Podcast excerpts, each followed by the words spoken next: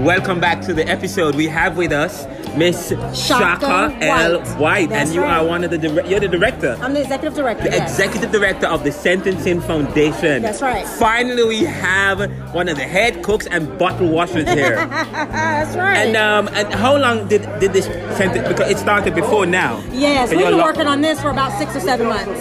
Oh, okay. Yeah. So it's been a long process, but Yes. we're excited. We have our website launch. Yes. So we're now ready and we're starting to do some funding so that we can start providing services to individuals in need. And tell us a little bit about the Sentencing Foundation. This is, I understand from an interview I did with um, the Honorable Judge Sorry, it's about providing you resources to the So, so, so think about it like this: if you have, um, if you find yourself standing in front of a judge, um, this program is supposed to work with various judges to give other alternatives other than prison. Okay. So instead of sending someone to prison for a crime that doesn't necessarily deserve that, Yeah. she want to work with individuals in the community that can give them the resources to help them become better citizens versus serving time in prison. So that's what this is.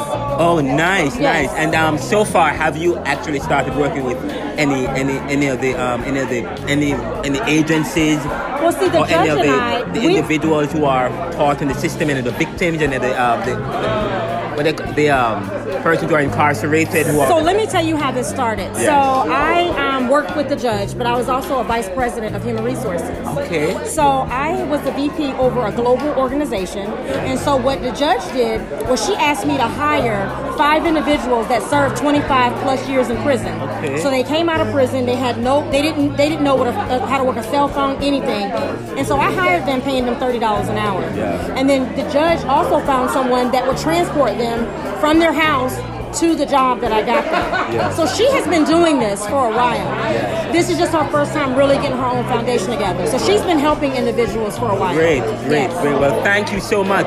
And we will we will actually have a follow up interview with you. Sit down and talk with you some more about and the progress and how and what how you now. Uh, if people want to give or to donate, they go. Where do they go? So they need to go on our website, which is www.fds.org. Again, www. FDS.org.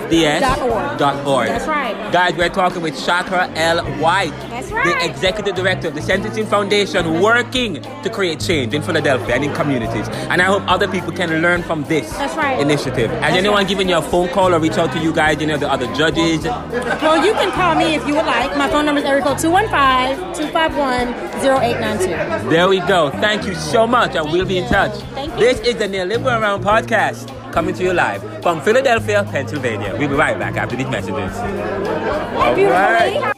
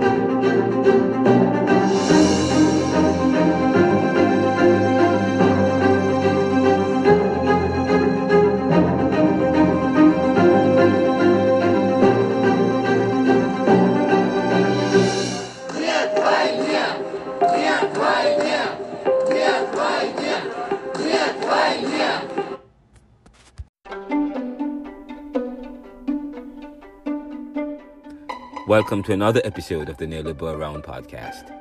I'm Ronaldo McKenzie.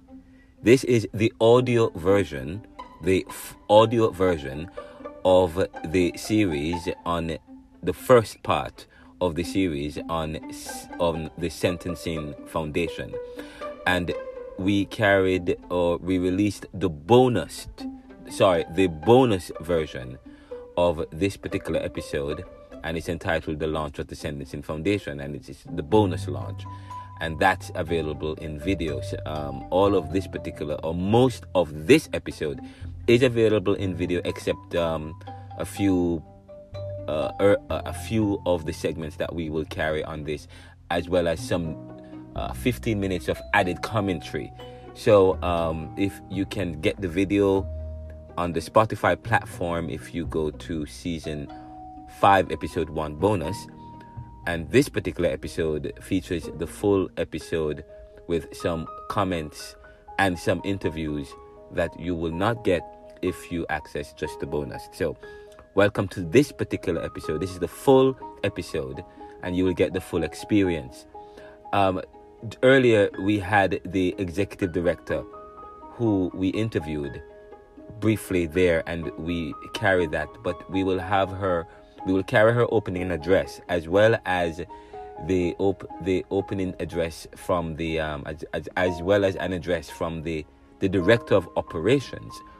And um, but before those before the executive director speak makes her the address and before the, the director of operations um, speak to us we have we have a, a presentation from mr suavo gonzalez mr suavo gonzalez is uh, i believe is a 2022 pulitzer prize winner podcast winner and he is an ex-offender who was serving a lifetime sentence who was who was released sometime in 2017 and he is now a successful podcaster.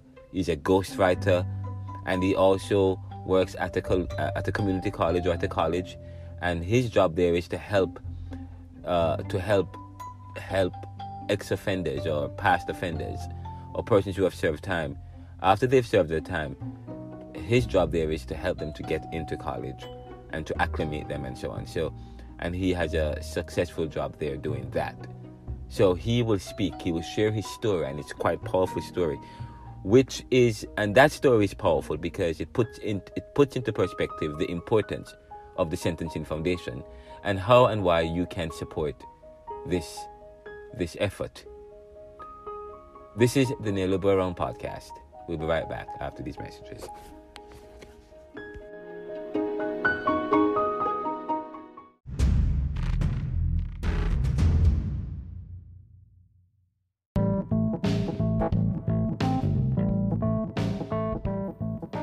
My name is Father Gonzalez, and I was 16 years old when I stood in front of a judge and I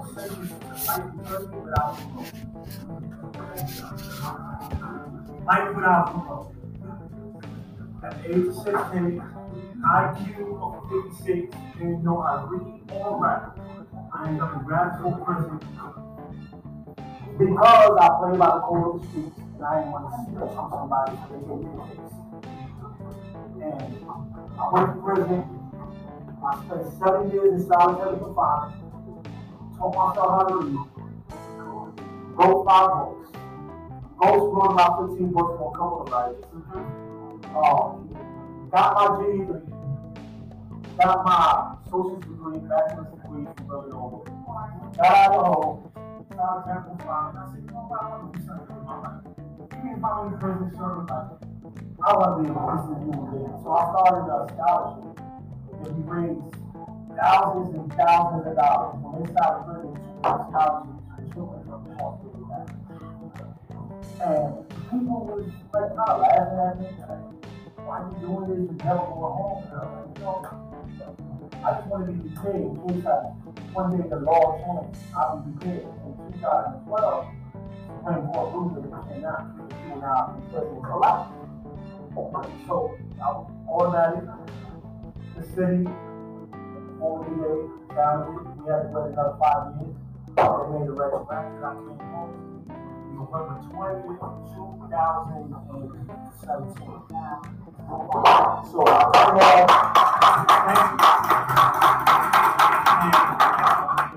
It was kind of hard for me because I had resources. Family died. But I knew how to read and write. I knew how to tell a story. So I started researching what podcasts mean, what it. Somebody gave me a form that I still got. And I knew how to hide from something. but, but I was like, man, I could use this form to really inspire me. So I decided that I wanted to create a podcast. And I created my own podcast just telling my story. It took me about two years to get it because I ain't no technology.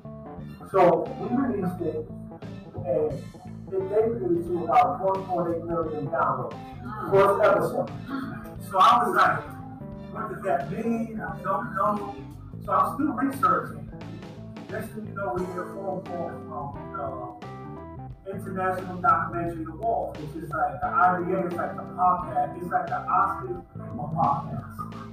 Only two people in Philadelphia won it, myself and the president. So, and I was like, ah, you know, I'm not really chasing no awards, I'm kind of shy. So, the podcast was taking life of its own. And in May, I get a phone call. I left my job at community college, and I see the president coming to the office, and I was like, I'm fired. Every time the president of the school goes to the office, it's like, you did something wrong. I was like, what did I do wrong? I'm going to. And he's like, yeah. I was like, what happened? I know I ain't do nothing wrong to be on CNN. He said, no, you just won the Pulitzer Award. I'm like, huh? yeah. You clap for that?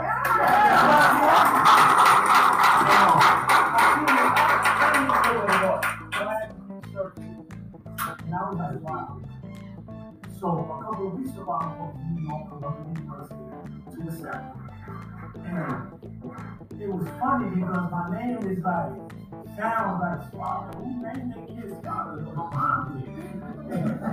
So I get up there, and my question was to the president of Columbia University. You mean to tell me that since uh, 1917, the visa law was established, nobody incarcerated was able to win this award to now? And he just looked at me said, The. He should have got it. But I'm honored to be the first formerly incarcerated person to ever win that person award. Because it shows, it shows transformation. It shows that we are more than our words. It shows that we belong. And it's easy to forget that I spent 31 years in Afghanistan. Because I, I get to travel, I get to talk to the governor of California, got a couple of people to come home. But at the end of the day, I'm in Philadelphia, which a lot of work still needs to be done. And if anybody knows anything about parole and probation in Philadelphia, we have probably 275,000 ex-offenders in this city alone. But the thing that we have in the city is that our city don't have is 40 pounds. I'm saying that again, 40 pounds. I was able to work 30 days after I came home. Uh, and I wondered, you know, like, if we had somebody that had resources for us.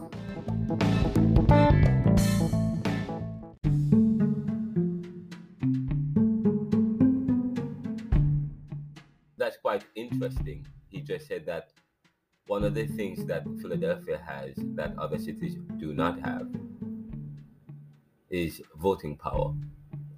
Um, and the fact that he was able to, as soon as he got out of when he got out and was placed on parole, 30 days after there was obviously an election and he participated in that. And it begs the question whether or not whether or not there is political will to do anything if if if if there's any interest if people can get any interest out of a particular block of people because in a sense one of the reasons why I, I want I want to find out what if as we think about how we can get how we can find traction with programs like this one of the one of the purposes of the TSP the Sentencing Foundation is to not only to provide is not only to provide resources to resource resource based sentencing and supervision which provide resources to ex-offenders or past offenders so that they can re-enter society and become effective. But also it, they also want to they, this is a pilot program. They want to sell this to other places because if it works in philadelphia why not? Well it will work elsewhere.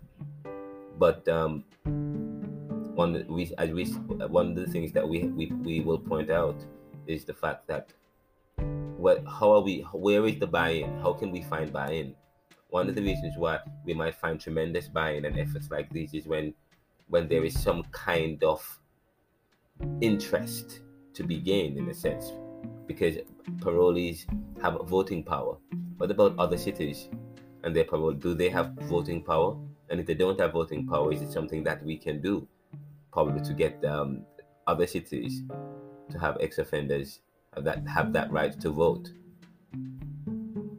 so that they can do and take the take steps and uh, and and apply initiatives such as these. But it's quite interesting that he should point out that. That's a that's a very important point, and it's something that we can probably study to see, um, to study to look look at look at various cities. Look at various cities. What happens in various cities in terms of incarcerations and ex-offenders and their ability to vote, and the initiatives in those cities and whether or not this particular this ability to vote is one of the driving or can be a driving or sticking point but let's continue with the, the let's continue with, a, with this powerful story from Suavo Gonzalez.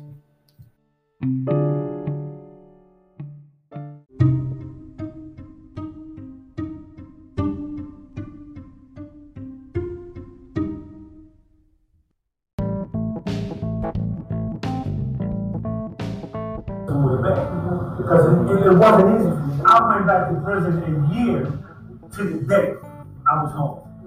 They just took me back for something I didn't do. The lucky part for me was that I was working at the 25th district, so they had cameras. I was like, I got to get the cameras to the door. And it took me months to do that. Wow. So, not too long ago, I did a phone call from my friend Cynthia. She said, she said, the judge wanted me you gotta go see the judge. I was like, judge? Last time I saw a judge, it wasn't good. It wasn't, it wasn't good. And she's like, no, you gotta go see the judge. And was like, uh, I'm all types of crazy stuff through my mind. Like, what the heck I'm telling judge? So, you know, same way you research, I research.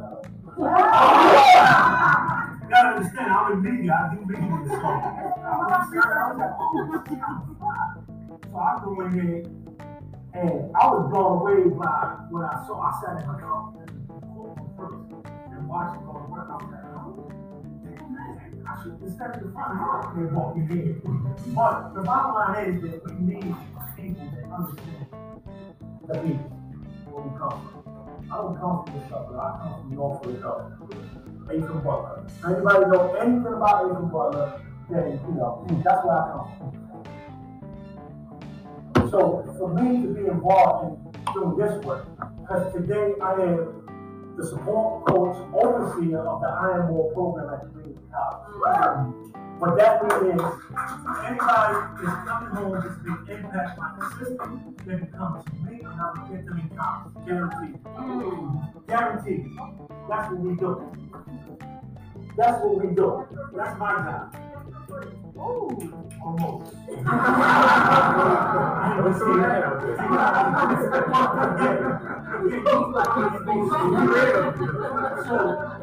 I'm just having a conversation with John. I'm. You just it dropped last night. It's on Apple. That's why incarceration. Look it up. And I was just telling y'all, like, we're not old. We're not contributing to the public safety of. When we give people opportunities to have a better life, that's what we get. You know, and for me, I know how it is. Because I'm still on lifetime parole. I'll say that again. I'm still on lifetime parole. If I spit on the floor and hit your shoes and you be like, oh, you spit on my shoes, you get me up. Exactly. I was taken back to prison because my ex-wife said she saw me in Delaware, and I was at the 25th That was like the only time that I said, "Oh my God, I love the police."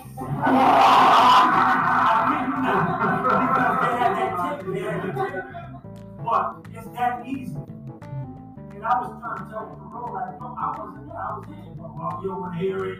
You did it because your past. I was like, oh, oh. That was my first. Fuck that.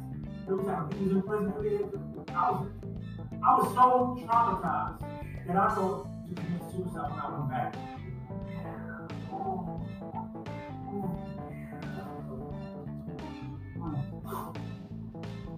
Because I came home and I was doing everything. They asked me to do Okay, well, so for me, this work is personal. And I ask everybody, everybody that's watching live on Facebook, we need to support her. When I mean support, I mean support. The same way we support all the main brands and all the rappers, we need to support the people that of our people and our community. Because if we don't, it will be your son, it will be your daughter ending up in prison. And if you're thinking that I committed a crime, you're wrong. I went to prison because I didn't want to snitch on somebody else. And 31 years later, they found mistakes.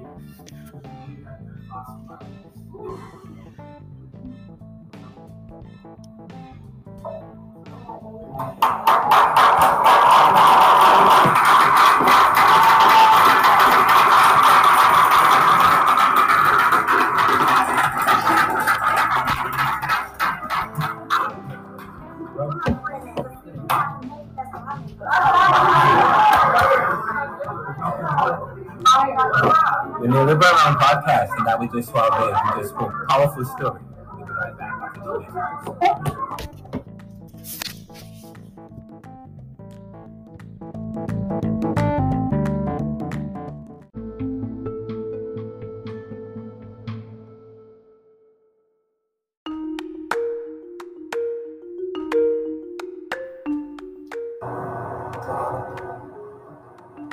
That was Suavo Gonzalez yesterday, and that was quite indeed a powerful story. Welcome back. And um, again, this is season five, episode one. And this this episode is part of a two to three part series that we're doing on the Sentencing Foundation that just completed their launch of their website, www.thesentencingfoundation.org. And I have a question for you, and let me see if you're listening to Suavo or um, um, closely. And we have a poll that's going on the, the Spotify platform and several other platforms. The question is, how many ex-offenders are there in Philadelphia alone? How many ex-offenders are there in Philadelphia? Uh, and we have several choices you can choose between. Is it 20,000? Is it 30,000 or 300,000? Is it 1.5 million? Is it 275,000? Whichever the case, you have you have the choice. You can participate by going to the community page. Now, most of who and most of the offenders, most of the ex-offenders are black and brown people from communities ravished by poverty, low incomes, and rising crime and violence. And of course, we talk about relative depravity. And relative depravity suggests the theory suggests that where there is high income inequality and poverty, there's high crime and violence. Now, we did a, in retrospect, we did a podcast series on what's life like living in Philadelphia. And it's not relative depravity, but relative deprivation, relative deprivation, which is part of social materialism or Marxist materialism, looking at the relationship between ha- income inequality and crime and violence in certain societies. Let's continue. Where many people suggested that a father's movement was needed, as younger men are beset by crime and violence, and are without responsible fathers.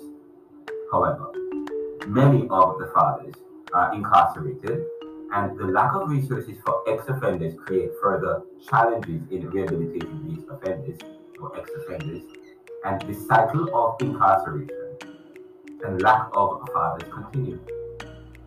However, judges are coming together to help. Judges are coming together to help, not just locking up. They're not just locking up offenders, and not thinking about that, but they're as a way to solve some of the problems. But they, they realize that the problems go beyond that and, and those create even further problems. So they're coming together and are creating a way led by the Honorable Judge Stephanie M. Sawyer, who we had on this show, and we interviewed her some time ago, and we carried another show with her again, um, a retake of that show, just featuring her talking about this particular law and what judges are doing to create, uh, to stem recidivism. Um, and um, and mass incarceration. But judges are coming together. They're coming together, not just locking up offenders, but creating a way that rehabilitates them, rehabilitates ex-offenders, so that these offenders can re-enter society with the necessary, having access with, to the necessary resources, so that they can provide for themselves, their families, and their communities. Now, Suavo Gonzalez is a former inmate who is now on parole, lifetime parole and he shared he shared a powerful story earlier about how his placement on parole was not easy, but was he was able to access resources through uncertainty or despite the uncertainty, which has helped him to become an empowering figure to other parolees today. He's also a ghostwriter, having written several books, and he's a Pulitzer, a Pulitzer Prize winner of a successful podcast with a successful career at a community college. Suavo was at the web launch and made a vital comment about the importance of the foundation and said that without opportunities, without and said without opportunities, then these ex-offenders coming back into society or people on a whole without opportunities, they can't live responsible and effective lives, advancing society. Therefore, the foundation plays a pivotal role in raising awareness about mass incarceration and provide resources that help the, that help the, what is known as the resource-based sentencing and supervision um, uh, uh, program that they have. So, so they said, and you will hear, we're gonna play, uh, we're gonna play a video of the executive director and the operations director talking uh, about the, the, program and what it's about. But it, it, it, it provides logistic support to the resource-based resource-based resource-based and supervision. Um, and that's another program that that provides the resources to the ex-offenders. So, so, but there is a there are limited resources, and there's so much that they can do, and they're realizing that the center is helping ex-offenders. So this particular sentencing foundation here was established or created to help to coordinate and to raise awareness about the resource-based intelligence provision and to help to provide resources to, to provide resources and to raise funding for resource-based sentencing supervision. So it plays a critical role in raising awareness about mass incarceration, provide resources that helps the RBS, which provides resources to inmates, ex-offenders, and so so now the will, the, this series will feature one more story from an ex-offender who is now running her own re-entry program in Philadelphia.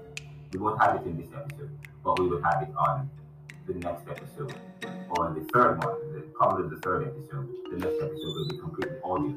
This particular episode is in video and audio, and um, so we so coming up. So we will have we will have those coming up for you.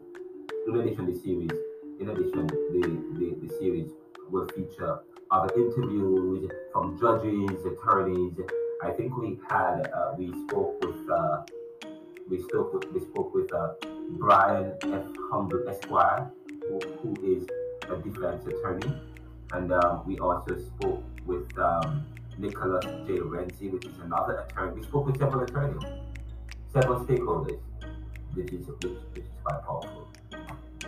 Now, let us we want to listen to the direct to the director of operations and and um, and also the executive director who spoke about the who spoke about the foundation and the and and talked about the logistics of it, the operations of it, so and more information that they have. So we will have them. Um, we will have that recording for you just now. Up in a second.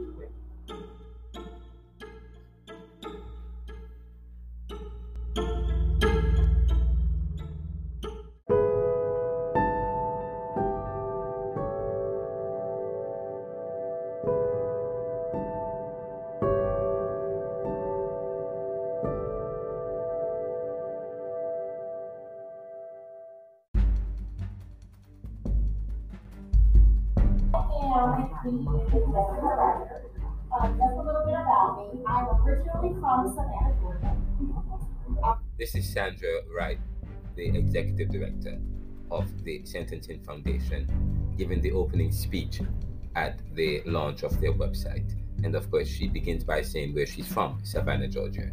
Let's continue the the the, the, the recording with uh, Sandra, with Miss Chandra, the executive director's opening speech.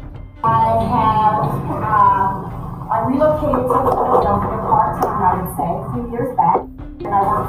the district as the first chief diversity, equity, and inclusion officer in the United States in in court. So this is where I met the beautiful Judge Sawyer, and I met some awesome judges that are here. And so with my specialty in human resources, labor employment, diversity, equity, inclusion, I've always wanted to, you know, I was really interested to see how the courts function. I wanted to see how judges in particular manage, you know, the individuals that walk into their courtroom. So I would literally sit in the courts all day, and I would sit before I got to know Judge Sawyer, but I sat in her courtroom. And I noticed how she interacted with the litigants that was before her. She would take the time and she would kind of talk to them like she them, almost like somebody's auntie. Now, what you doing in here? You know, and she would talk to them, and, and I saw how the little kids would respond to her. They started listening and they started telling, you know, not I would say a story, but they started telling their story. And she would take that into consideration. And when I saw that, as far as through the lens of diversity, equity, inclusion, and belonging, I really saw that. And I said, in the United States would obviously have to look at the face value of the laws, but also look at the person and look at who's what. So that's why I am excited of this wonderful nonprofit. And I wanted to just stop talking talk. And I wanted to announce another. Her name is Shonda O'Dennis. Shonda is our director of operations, but she is the backbone. So I wanted to bring Miss Shonda up here. She's going to talk a little bit on Thank you, Miss Shonda. So now the director of operations is about to speak. Yeah.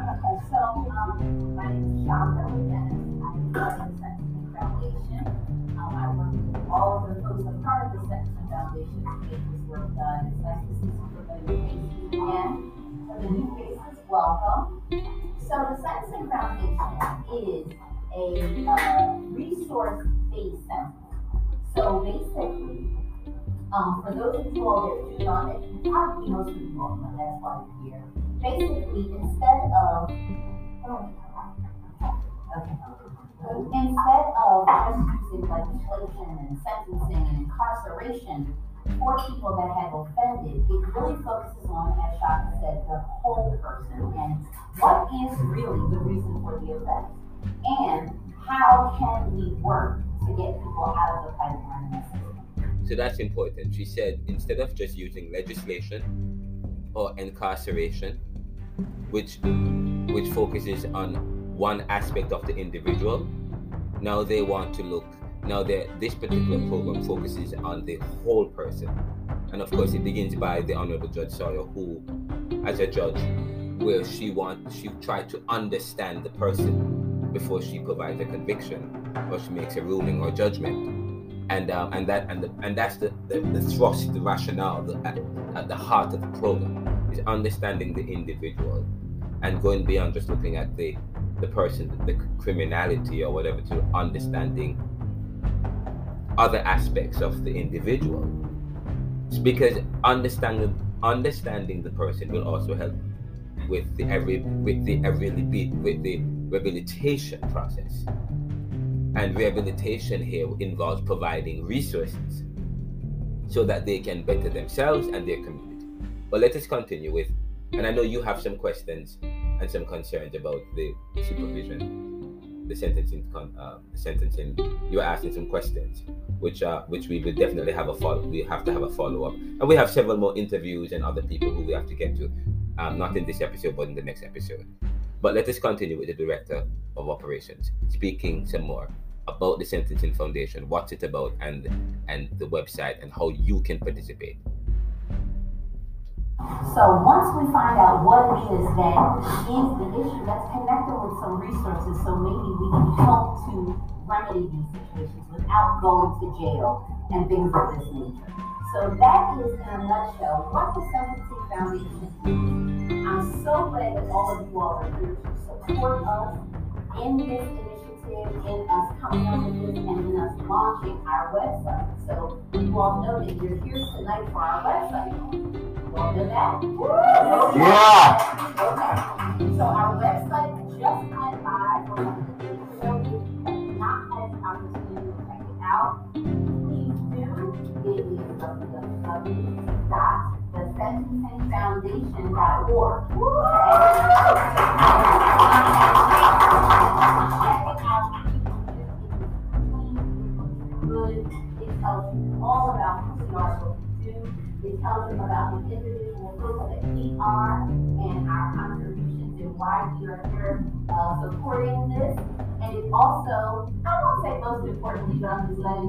you it donate now button. Most importantly, it has a donate now button. Please feel free to click that button and it.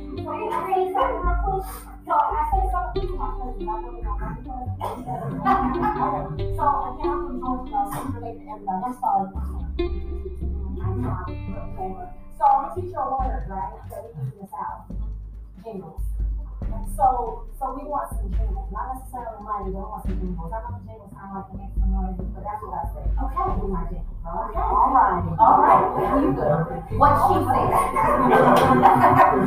so, yes, um, I, I want to thank all of you all for coming. Um, Judge Sawyer has done so much beautiful work, and all of us have done so much work to get this to be a part. Here is the website. Thank you for bringing this up. Oh, that's great. That was clutch. Okay. So, yes, this is the website. It's clean. It has a question. So, if you have any questions, please feel free to click it. It does go to someone. How do I know? Because I'm an operations director. It. and I emailed. So, it absolutely goes to someone. They do respond to you in less than 24 hours. If you have a question. And as you can see at the bottom, it does have a donate now button. Again, and as Shaka said, we want jingles.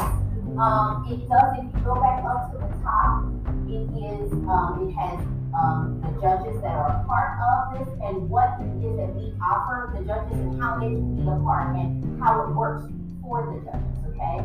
It has the reform, what they're about, the resources, it talks about the resources. So actually, I'm one of the resources I became a part because, um, I am a, in addition to other certified, certified life coach.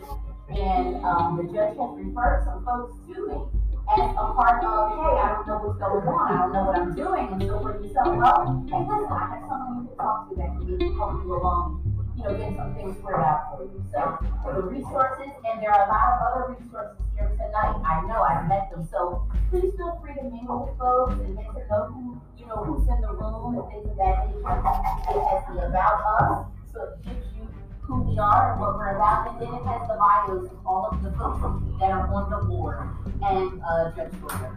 So um, please check it out. Please, we did a lot of work on this. We're doing a lot of work, and hopefully, we will be doing a lot of great work in the future. So thank you all for coming so much. We so appreciate you taking your time. We appreciate you being here and everything you do to support us. Thank you, Judge.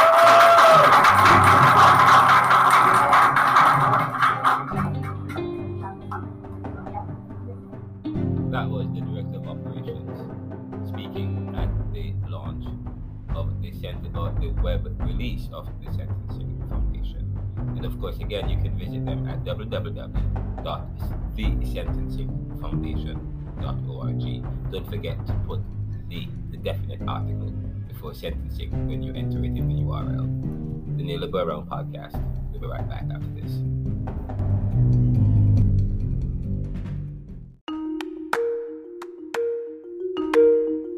was the operations director at the uh, Sentencing Foundation launch yesterday. And I just want to reiterate here that it is important to point out in relation to Suavo's statement about providing opportunity and its lack in society.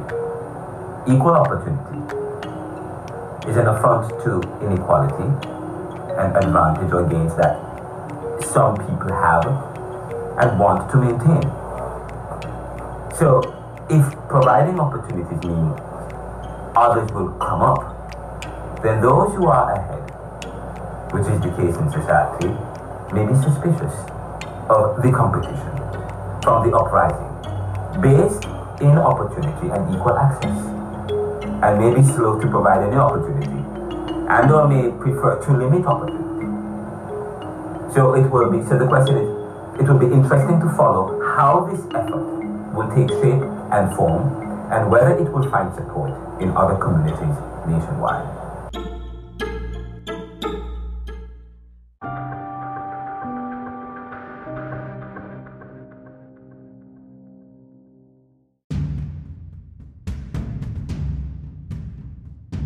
As I was getting ready to wrap up production of this particular episode to publish it, my uh, one of the producers here, Mr. Nelson, asked me some questions. He asked, "What is recidivism?" and I and I said to him, "Recidivism is to when we talk about reducing recidivism, it's minimizing the rate of re the re- of reincarceration, the number of people who come out of jail or prison and go back in. You know, so they want so I so we say that this program reduces recidivism. And of course, but one of the things that we we discussed was the fact that this particular program was is created. And then he asked the question, what's the what's the what's the importance? Why do we need a um, a, a sentencing foundation that provides resources um, to to the RBS to provide resources to ex-offenders. It's it's a it's a it's a it's as if we're creating a an extra layer, but the the this the the, the sentencing foundation is geared towards specifically raising funds so that resource-based sentencing and supervision can do what it does provide resources skills training opportunities to ex-offenders when they come home when they have served their time and they're back in society it provides ways in which people can get reconnected to society. Um, you know, but I, well, one, I have, while talking about this, we we did we raise a we levy an attack or, or rebuttal about this program because because it makes it, it, what we're saying is that people may want to commit a crime if they know that they're going to be able to go into prison and leave and when they have served their time they can come out and get access to to what they would not get access to if they did not go to prison. You know they and they are seeing all these people who were in jail who are now out who are far, who are all of a sudden they are connected and far advanced than they are. And so in a sense it creates a kind of negative outcome an outcome you know in one sense you know how do you reconcile that that that attraction that it may and that appeal that it can give or that impression that it can give to people who and to people in these communities the poor and many young men who are who are in a problem who may see that the only way is through criminality or whatever. Because and and to provide more attraction and more rationale for their criminality is the fact that even if they were to be jailed and even if they were to, they, even if they were to go to prison and they become inmates, whatever the case is, when they when they are released, when they get out, they would have gotten some of them become lawyers, probably politicians, own businesses, and run centers and so on and so forth. And so, you know, I, I said to Dante earlier in Jamaica, there was a situation in the 80s and in the 90s and some in up to the 2000s where many young many people in Jamaica, a lot of people in Jamaica and in the global south in the Caribbean, they wouldn't they it wasn't a problem finding people or some people to young people or some people doesn't matter young or whatever the case is. Wouldn't it wasn't difficult to find people to to to to um to um carry contraband to into the US or other post-industrial countries because of course it's illegal to get to carry it was illegal to carry cocaine or um, or marijuana, any kind of contraband, any kind of um, hardcore drugs, narcotics on planes and between borders. So of course there are laws against that, but people find their way around it.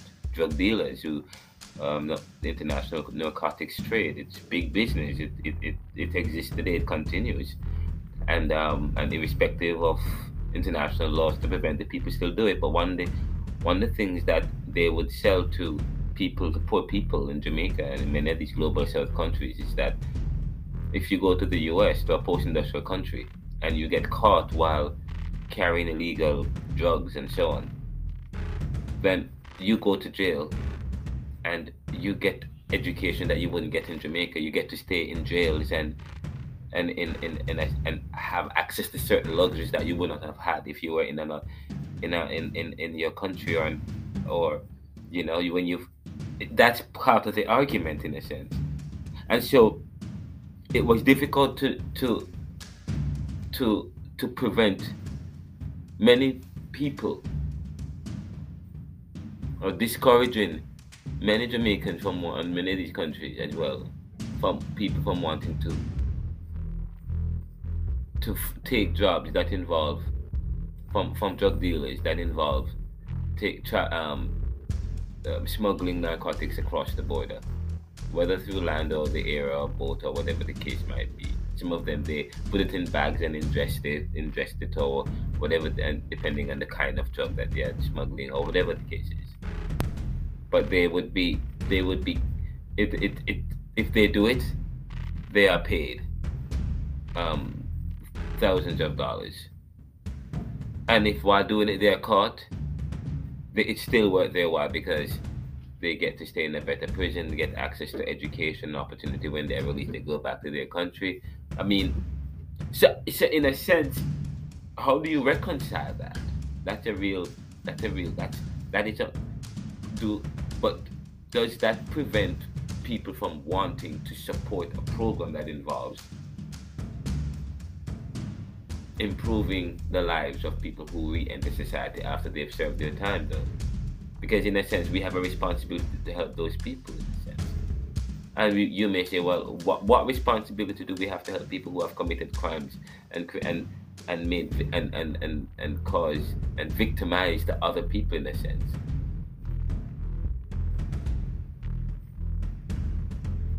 those are i mean and it's and you know and those that's an argument that one may have because there are people who are victims of crime who may see this program as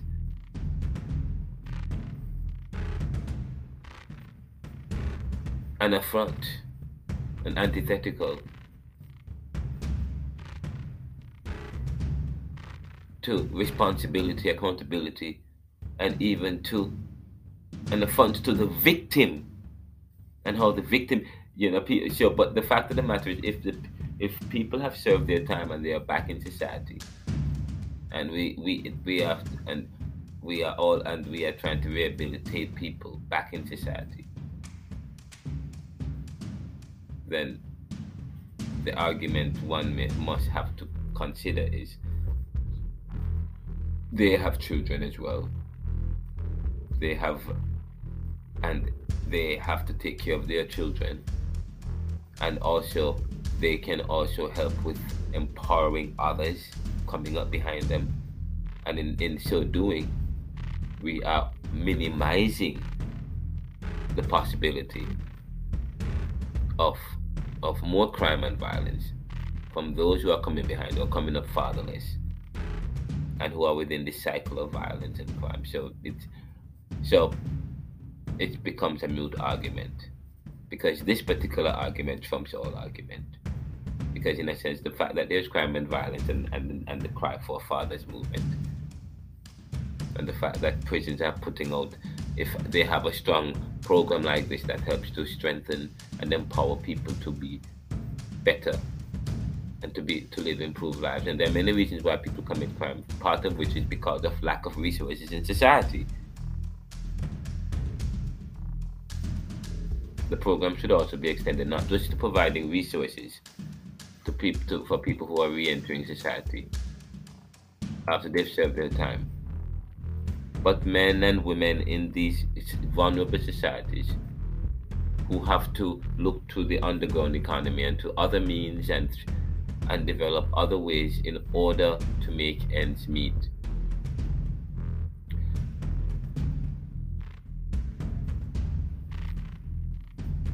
Without having to destroy other people's lives.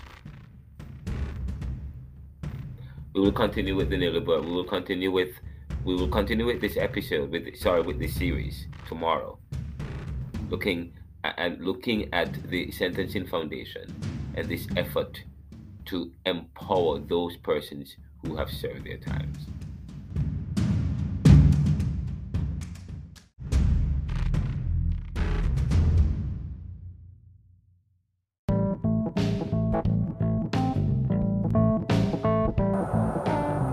And as I wrap up this episode, just want to remind you that this episode is available anywhere you get your stream, you get your podcast stream, including Anchor.fm.